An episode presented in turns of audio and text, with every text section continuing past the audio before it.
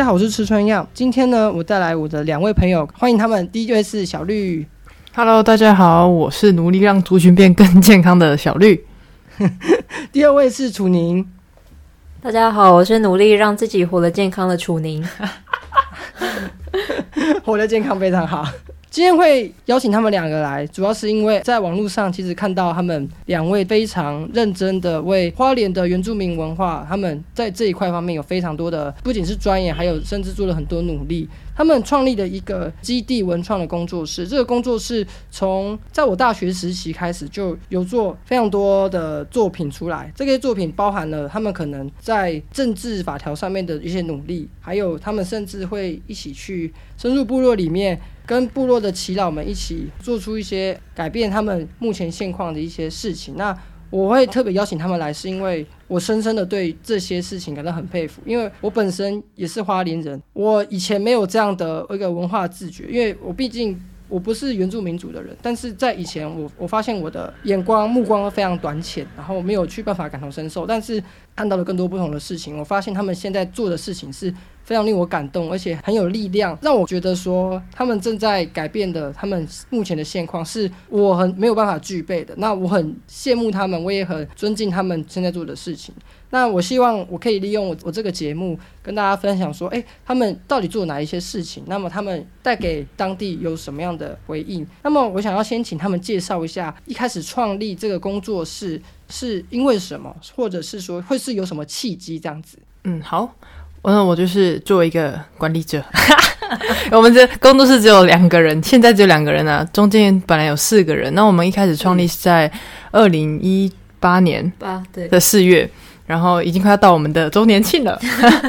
那我们一开始在创立这个基地文创，主要就是因为我们希望传播的这项能力可以让大家在意识到原住民议题的时候是有更正确的符号的使用。然后我们也可以透过，例如说音乐或是绘画，因为楚宁他是一个非常优秀的艺术家，那我自己是读传院的，然后有一些做音乐的一些背景，所以我们希望我们可以产出更多正确的媒体资讯，让大家认识台湾原住民族美好的那个部分，所以我们才创立。这个呃，一开始是影像，现在变成转做文创的工作室。好，呃，我想问一下啊，就是刚刚有提到说原住民族这个符号一直乱使用的，可不可以举例几个你们最近看到觉得说哦，看起来真的是很不爽，就是我怎么会把原住民族他们原本的意义变成故意的去用一些歧视的用法，把它变成一个让人家觉得很讨厌的事？嗯，我们前阵子关注一个那个 Boom 月亮丽吧，因为他们是布农族，所以我不确定我发音正不正确。然后他们有做那个二零二零原住民歧视歧视元年啦，因为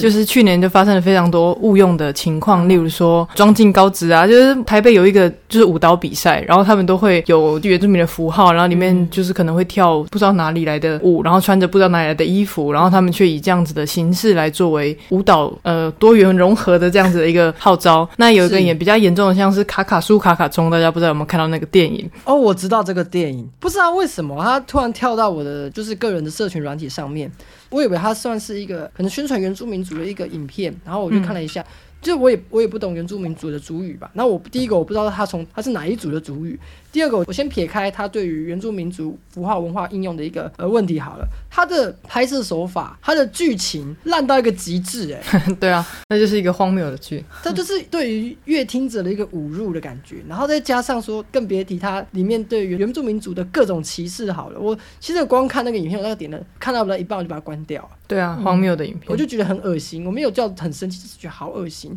我没有办法想象，如果是一个这样的族群，我看到他会有什么样的想法。那个族群，他的故事其实田野其实做的非常糟糕，就是他就是不知道哪里听来一个故事，然后那个故事是跟嘎啦嘎啦富族有关系的，然后他的那个故事就是一个台北的女生爱上了一个嘎啦嘎啦富族的青年，然后他们结婚了。这个故事原本只是这样子，然后他就自创，就把所有的事情都发展出来了这样子，然后里面，然后里面的主语啊、文化服饰，它全部都是讲错的。就是自己自创的，然后导演还说，我你们应该感谢我们对原住民文化的推广，让我们让大家知道台湾原住民族对环保的努力。我想说，那是一部低级的烂片，怎么会让人家感觉得到所谓对原原住民对环保的努力呢？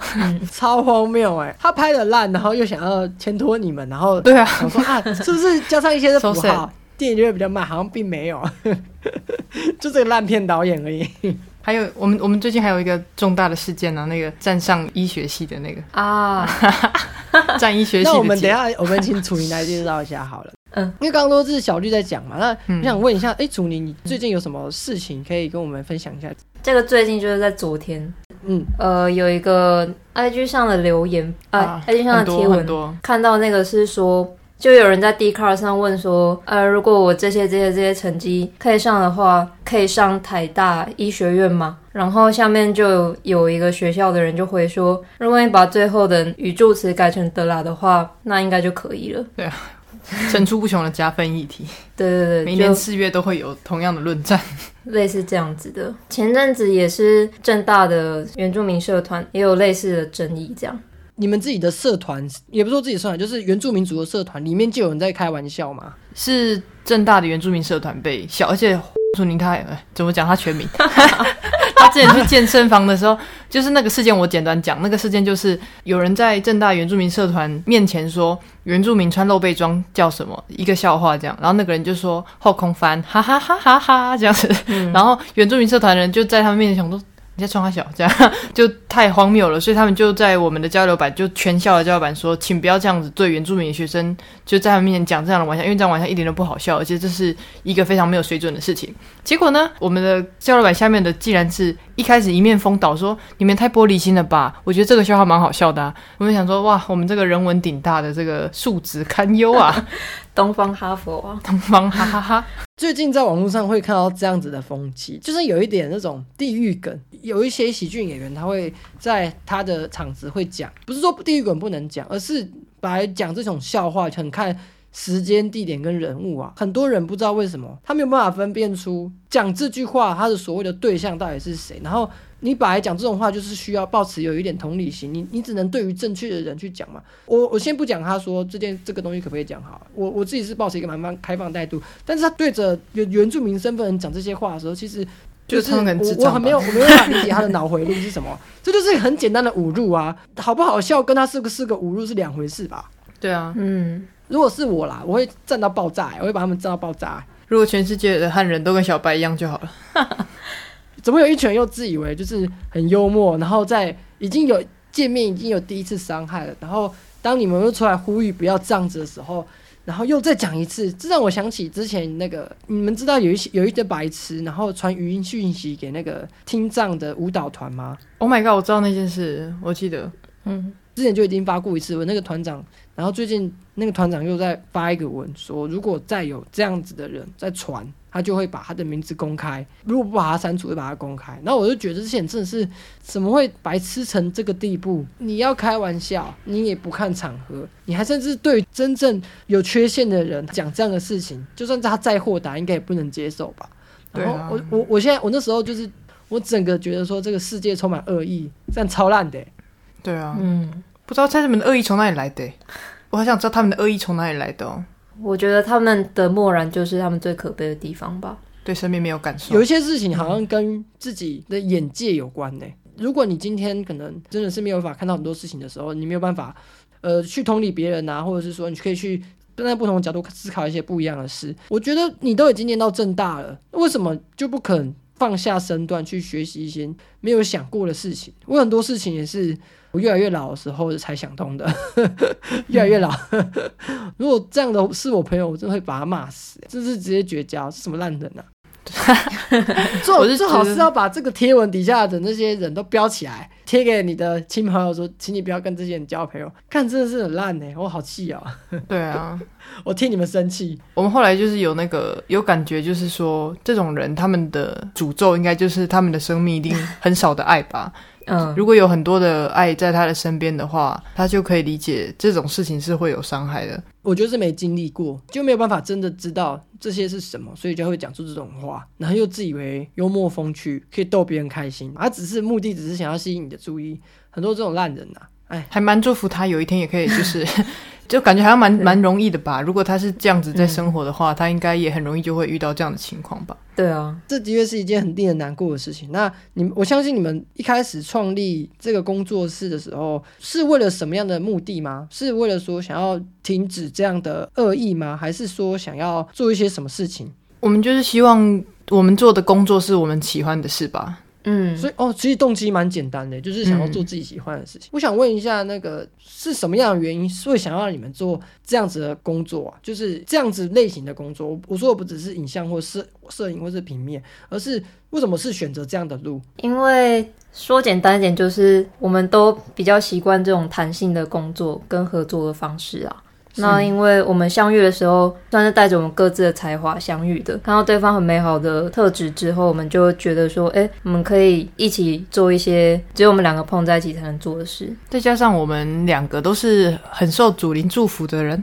我想就是说，工作这些都是我们会选择的原因，但是我们受到竹林的照顾跟爱，让我们会很愿意去做很多事。因为一开始其实基地工作室成立，他赚的钱跟我们很多时候去做的事，其实是有点不太符合的。嗯，有的时候也是无心的啊，或者是什么公益的性质，我们还是会很认真的去做，因为我们在生命中感受到太多是没有办法用资本去交换的。嗯，然后我是觉得工作就是有做的话，有有赚钱，那就有赚钱。但是这么年轻的生命可以去触发更多可能，所以才会走上这条比较少人去做的关于族群文化的工作。对，刚刚也听到说，基地工作室它其实一开始的成员跟现在成员是有点不同的。就我所知，那个楚尼好像不是一开始的呃元老成员，对不对？其实他是，可是因为其实基地有两次啦。我在我大学的时候有也创立过，马上失败啊，就是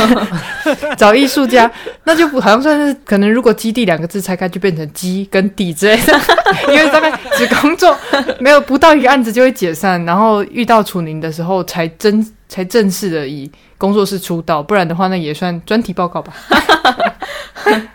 是什么样的契机会让你们两个会哎突然觉得哎我们可以一起合作这样子？你们认识的时间在工作室出来之前是大概认识多久？我们的相逢是像神话一般的，是不是一道光，如此美妙？那个时候其实我们完全不认识，但是就是跟那时候哲宇的姐姐就是揪了一个旅行团，就我们就是一起去花莲玩。结果在那趟旅行里面，因为我那一年就是觉得生命很贫乏，我就在挑战一个呃要投递。绘本的比赛这样，可是又拖拖拉呃的个性改不掉，我就还带去那个旅游的现场画这样，本来就觉得有点扫兴，可是九月他就看到他觉得很新鲜，说哎画画，然后就有一个下午我们就一起在那边画，大概是这样结缘的。后来又因为几次因缘际会的关系，我们又搭上线这样，最后就决定说我们一起来做这个工作室。我就觉得楚宁在我的角度来看这件事情的时候，就是他误上贼船。就就是因为我就是在旁边，就是那场旅行的时候，他在画画，然后我在旁边看，就想说：天哪，他也太厉害了吧！他不是中文系的吗？然后，然后想说，我也是有这个感觉。对对对，然后说：哎，他也太厉害了吧！然后我就想说：哦。我一定要把它就是纳入这个基地，不然的话，因为我其实一直以来都有想要创立工作室的这样子的梦想，我就想说，那我要找一个，首先是能力好，因为我前面的伙伴能力也很好。可第二件事情就是我要找一个跟我个性很合的人，可能没有办法不会那么在意金钱。我个性是这样子，我就找那个看起来就是那个吼哑吼哑那种的，很热血的那种，台北含着汤匙出生，对对对，金汤匙出生的，想说。含着汤匙，你要不要我们一起来创业？哎，哲宇看错了，那个金汤匙我是拿不到。你要自力更生啊！对啊，但那时候是其实很特别，因为虽然哲宇看到的是那样美好的我，但其实那时候我非常没有自信，是一直到我们成立工作室，其实一年后左右，我才就是觉得，哎，我也可以独当一面这样。要不然，其实我一开始都觉得可能是基地的那个。攻读生这样哦，对对对，他去他一开始是有这种感觉，他就说我来帮忙搬器材什么的。然后我想说不必啊，搬器材也也不是你做吧？听起来很卑微，但是这是一个罗曼蒂克的故事，就是就互互相互相欺骗，灰姑娘的感觉，做了很多事情，然后终于发觉自己很赞这样子。对对，就是有点叠对叠的状态，还是我们心怀鬼胎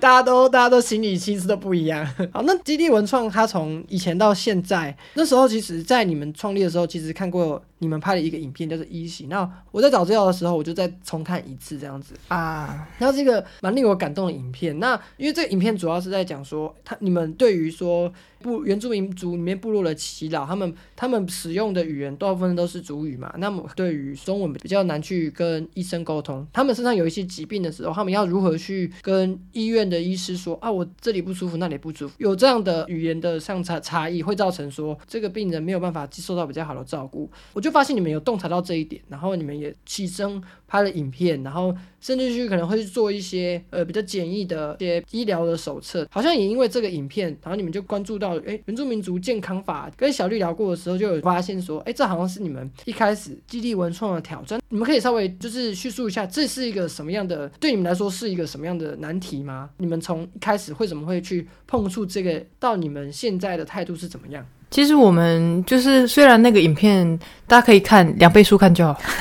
有些冗的部分，但是就是说虽然关注到的是语言，可是其实我们心里那时候还没有那么了解，可是现在知道我们当时想问的问题是什么样的医疗环境可以让人们感觉到安全。我举一个例子，就是前阵子我有个朋友，他是跟我一样高学历嘛，那种正大的，然后。他也很了解医学什么的，可是他在医院的时候，他就是月经没来，然后身体有点不舒服，然后他去看医生的时候，那个医生就会说：“我们现在要做一个小的手术啊，叭叭叭讲一大堆。”他说：“啊，如果我们检测完之后，你可能是癌症什么的。”然后结果他就吓得要死啊，因为医生他会把所有最好跟最坏的情形都讲一遍，这是他们的工作。可是，在那个当下，连我的那个同学，他跟我有一样的教育背景，然后我甚至我自己在当下也觉得，呃，他是不是癌症啊？我们对医学是很不了解的，可是那个环境其实没有办法提供我们完整的安全感，就更。遑论语言上面沟通有障碍的我们的长者，当一开始只是意识到我们的环境不够安全，嗯，所以才会开始拍这个片。原住民健康法也是希望，其实我们不只是希望台湾原住民的健康可以安全一点，我们也希望所有在台湾使用医疗环境的人都可以安全一点。这需要大家一起来参与这个政策的制定，才可以让这件事落实。简单来说，我的角我的角度是这样子，而且在。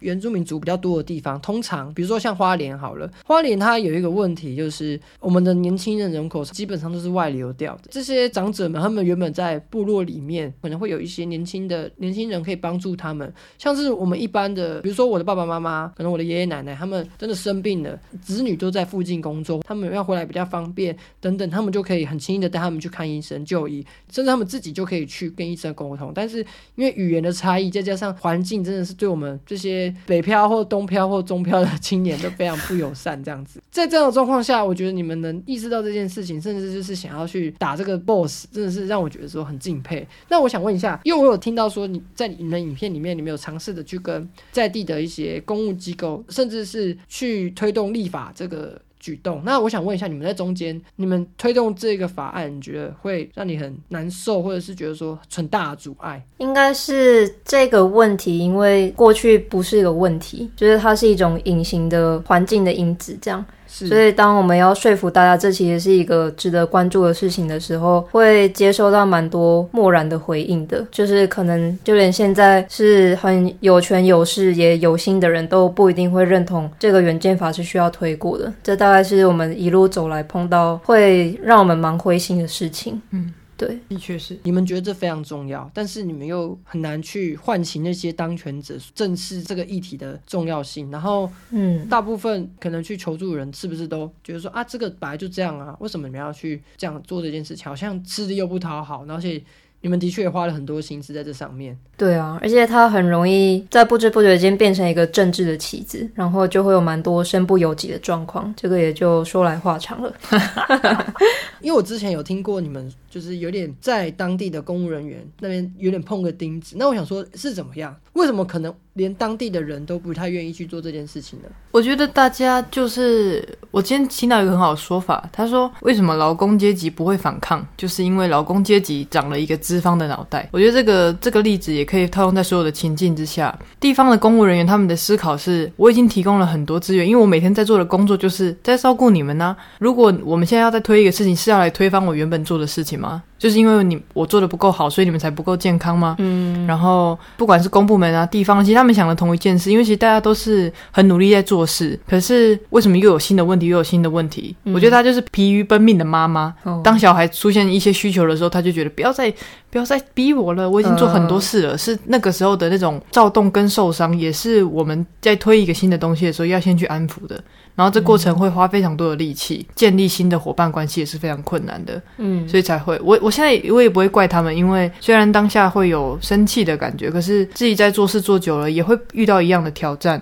那我就比较理解对方的感受，嗯。是啊，跨出舒适圈本来就是一件很困难的事情，何况是公务体系的人，他们本来僵化了就比一般人还要更快，而且可能更固化。他可能二十几年就这样做，然后有几个年轻人，然后告诉他说：“哎，我觉得我们应该要做这样的事情的时候，他可能会觉得自己的世界价值观，甚至工作都要很有有一个很大的扭转。我相信要多少都是会有一点抗拒的。那也可以很理解你们当初在遇到这些事情有多灰心。自从这件事之后。”你们的工作室的方向好像又转成另一种方式，就不一定是想要推动一些比较硬的规则性的东西，反而去做了一个叫做文文化健康站的事。那你们可以跟就是听众稍微讲一下什么是文化健康站吗？就是我们我们后来就是把最硬的东西留给原建法，就是我们就我们就很少跟体制内沟通了，我们就直接到体制内的最极端，就是说直接立一个法，这样子我们会少掉很多跟地方行政沟通的这个成本。的确，我们也转了一个方向，就是我们。更用力的回到我们的社群，因为我们的社群就是敞开双臂欢迎我们，然后很很爱我们，所以我们在做事的时候也不会那么痛苦。嗯，那我们就回到了这个文化健康站。那它是一个长照政策下面提供原乡地区，其实现在原住民地区、都市地区也都有原住民的居住的地方，就会成立一个像是老人的日照中心。因为它是呃原民会底下管理的，所以它不会像一般的为服务管理的单位那么重视医疗，因此有了一个破口可以去做文化传承等等的工作。所以在文件站各个地方的文件站都有非常多元的实践。那我们的部落也就是如火如荼的进行这件事。嗯，所以你们是以自己的部落作为你们的刚开始的发展地嘛？对，这是小绿的部落，自己的部落了。因为老人家都觉得你是我们的部落的人，对，你也融进去了。对啊，是在秀林乡的水源部落。水诶，是水源部落吗？对对对，就是水源地的那个水源部落。水源地的水源部落哦。那边我去过几次，不过都是玩水啦。家里住的地方真的是那边离太远了，然后那骑脚车也到不了，还是到了。其实我的我脚力很烂，所以我不知道我到不到了。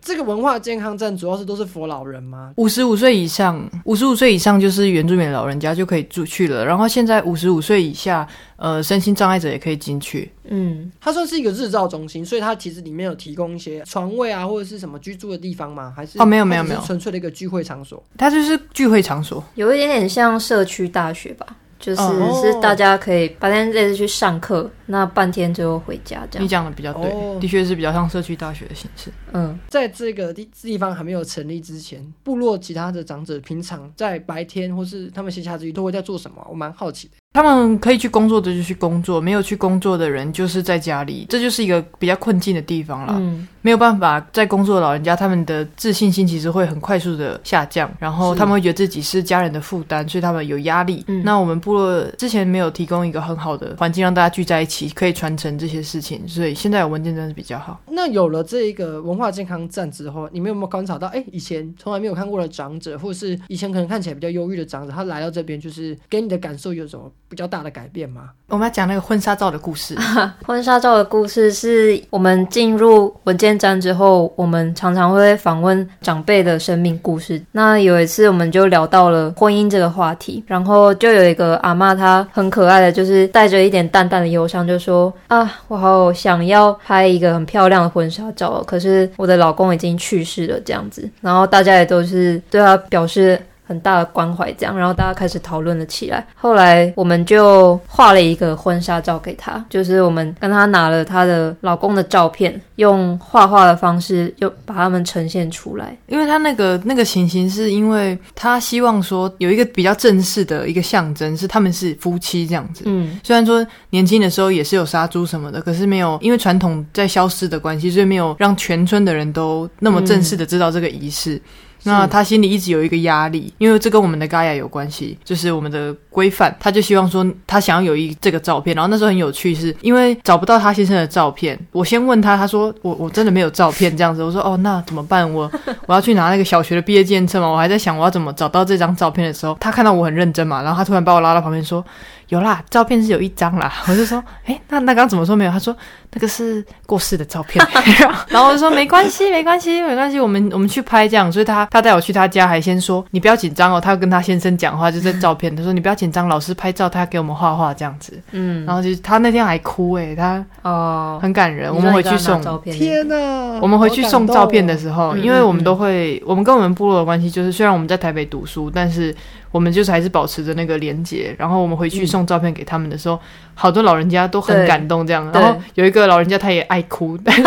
只要我们做什么事，他都会哭一下。然后在角落哭红了眼，这样，然后一回头，哎、怎么哭？对，他就说很感动啊这样子。啊他们会讲中文，他们是讲中文的。嗯，好可爱哦。对啊，对啊，他还握着那个楚妮的手说：“我没有那么多钱给你嘞。不用这个不用，”对啊，因为我们画了一张嘛，然后隔年之后，我们画了全部的人。开那个头就会，对对对，全部的人都要有。对啊。后来我们就完成了一本生命故事，这样，然后到现在还在继续更新。是因为这一件事情吗？就是你们帮这个奶奶画一个婚纱照，然后之后就开始做，就有点像是把大家他们分享的故事形成图画这样的平面。对，对形式上是这样。其实是因为我们一开始是想要做千春研究啦，嗯，就是说我们希望泰鲁格族千春的历史可以被大家了解。是，那我们就做了研究之后，发现说，其实当代在谈论千春这件事情，老人家对他们来说是有点抽离的，因为那是日治时代发生的事情。哎，我可以问一下，为什么会突然要迁村？哦，那个时候是因为一九一四年的，它其实就是礼藩制度啦。礼藩制度的时候，日本的礼藩总督他们就一直希望说，原住民不要住在山上，因为我们会我们会打他们嘛，然后我们很难管理，所以他们就是用强制的集团移住的方式，把我们从山上迁到平地。所以原本以前的部落是在哪里？在泰鲁格山上，我们有一个网站哦，哦，我们有后来做一个网站，但呃记录我们找到的就是电子化的，在泰鲁格山的哪个地方的一电子化的一个地图。对。所以你们就是想要去记录这一件事情，只是对这些长辈来说，这都是已经非常遥远，嗯。甚至他们可能就没有印象的事情了嘛。嗯，他们其实没有经历过这一段，对啊，而且对他们来讲，讲这个事情有一点压力，对。因为他们觉得我我对啊，我真的不知道我原本的在哪里，这不是他们错啊，这是殖民的问题。可是我们就不想让他们有这种感觉，所以我们就加码加码化他们一生中最幸福的一件事，这样子。对，哦，那你们可以跟听众分享几个，就是你们觉得超有趣，或者说他们真的很讲起来很可爱的小故事吗？我想到的是有一个长辈，就是他其实是一个被领养的孩子，就是他有点轻微的身心障碍，可是他讲起故事来就是非常的活灵活现。他说他很小的时候就知道他爸爸非常疼他，然后还会固定去上芭蕾舞课，因为他那时候就有这个跳舞的梦想，这样，然后他们可能就会搭着那一次可能部落有谁要就是开卡车去台北，他们就会一起搭车去这样。然后他就说，他印象最深刻的是有一次他去台北比完那个芭蕾舞的比赛，他们全家就是一起去新乐园玩这样。就是那个台北新乐园那个，哦天啊，这个回忆好，就是很大的一个梦想，就全家一起去，而且还都是为了他那种专属于他的感觉，应该感觉很棒。那小绿，你的故事是什么啊、对我来说，就是每一篇都是太美丽的故事。我最喜欢的是其中一个长辈，他很爱他老婆。他年轻的时候比较不会讲这些事情，可是他现在老了就比较愿意讲这件事。然后他就跟我说，他一生中最幸福的一件事是他老婆怀第一胎的时候。然后那时候他会开卡车，因为我们那个绘本里面会去记录了泰鲁格族在这个现代化的过程当中，我们很坚毅的身影。以前我很多朋友会以为我们原住民是不是就老人家是不是他们年轻在打猎，所以错，他们根本没有在打猎了，早就被禁止了。他们在做的是主要是临班呐、或者是开卡车或开隧道、嗯，远洋，这些才是那个时候的工作的主流。那其中这个长辈他就是开卡车的，他开那个水泥搅拌车去载他老婆，因为他老婆说他自己一个人在家里会孤单，所以他就开车载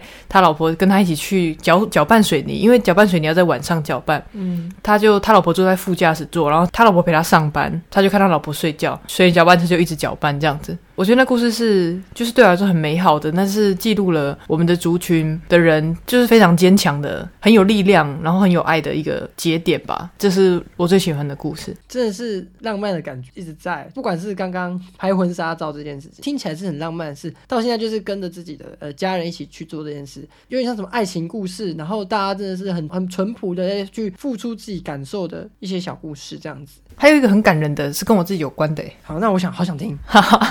就是因为我妈也是造福员，所以我们也有画她。啊，然后他就说，因为他其实年轻的时候是在门诺医院工作，然后我外婆一直希望他可以来部落工作，可是，在部落工作那个钱比较少，所以我妈一直没有在部落工作。二零一八年才回到部落，也是文件站的关系。他说他每天都看到外婆，就眼睛睁着大大的看着他，想说我我女儿好厉害哦，在台上讲课这样子。然后他也觉得说，为人子女的那个孝道有尽到这样子，有陪伴他的妈妈，这件事情也延续到我身上，因为我跟我妈，我真的太有意见了啦。然后我妈就觉得我很烦这样子，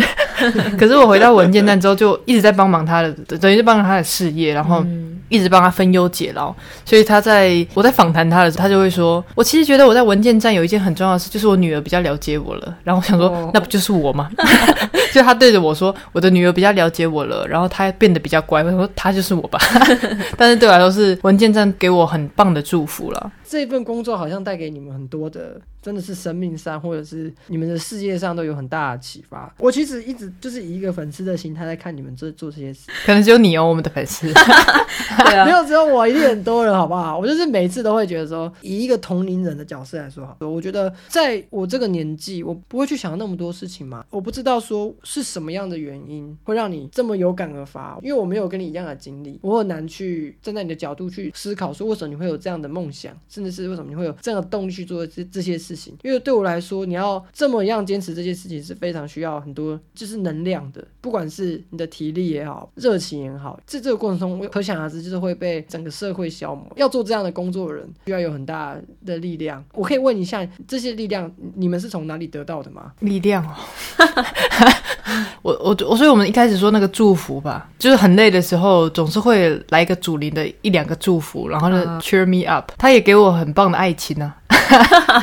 就是在推原剑法的话，就有很棒的爱情；然后在做基地 就有最好的姐妹。所以自己对我自己来说，我一直都有源源不绝的能量，是从这些祝福而来的。我觉得每个人都在做自己在做的事，像像我认识小白，就是我在看你在做的事，我也觉得是很有力量的事啊。为教育付出这件，哎，他们知道，大家知道他的工作吗？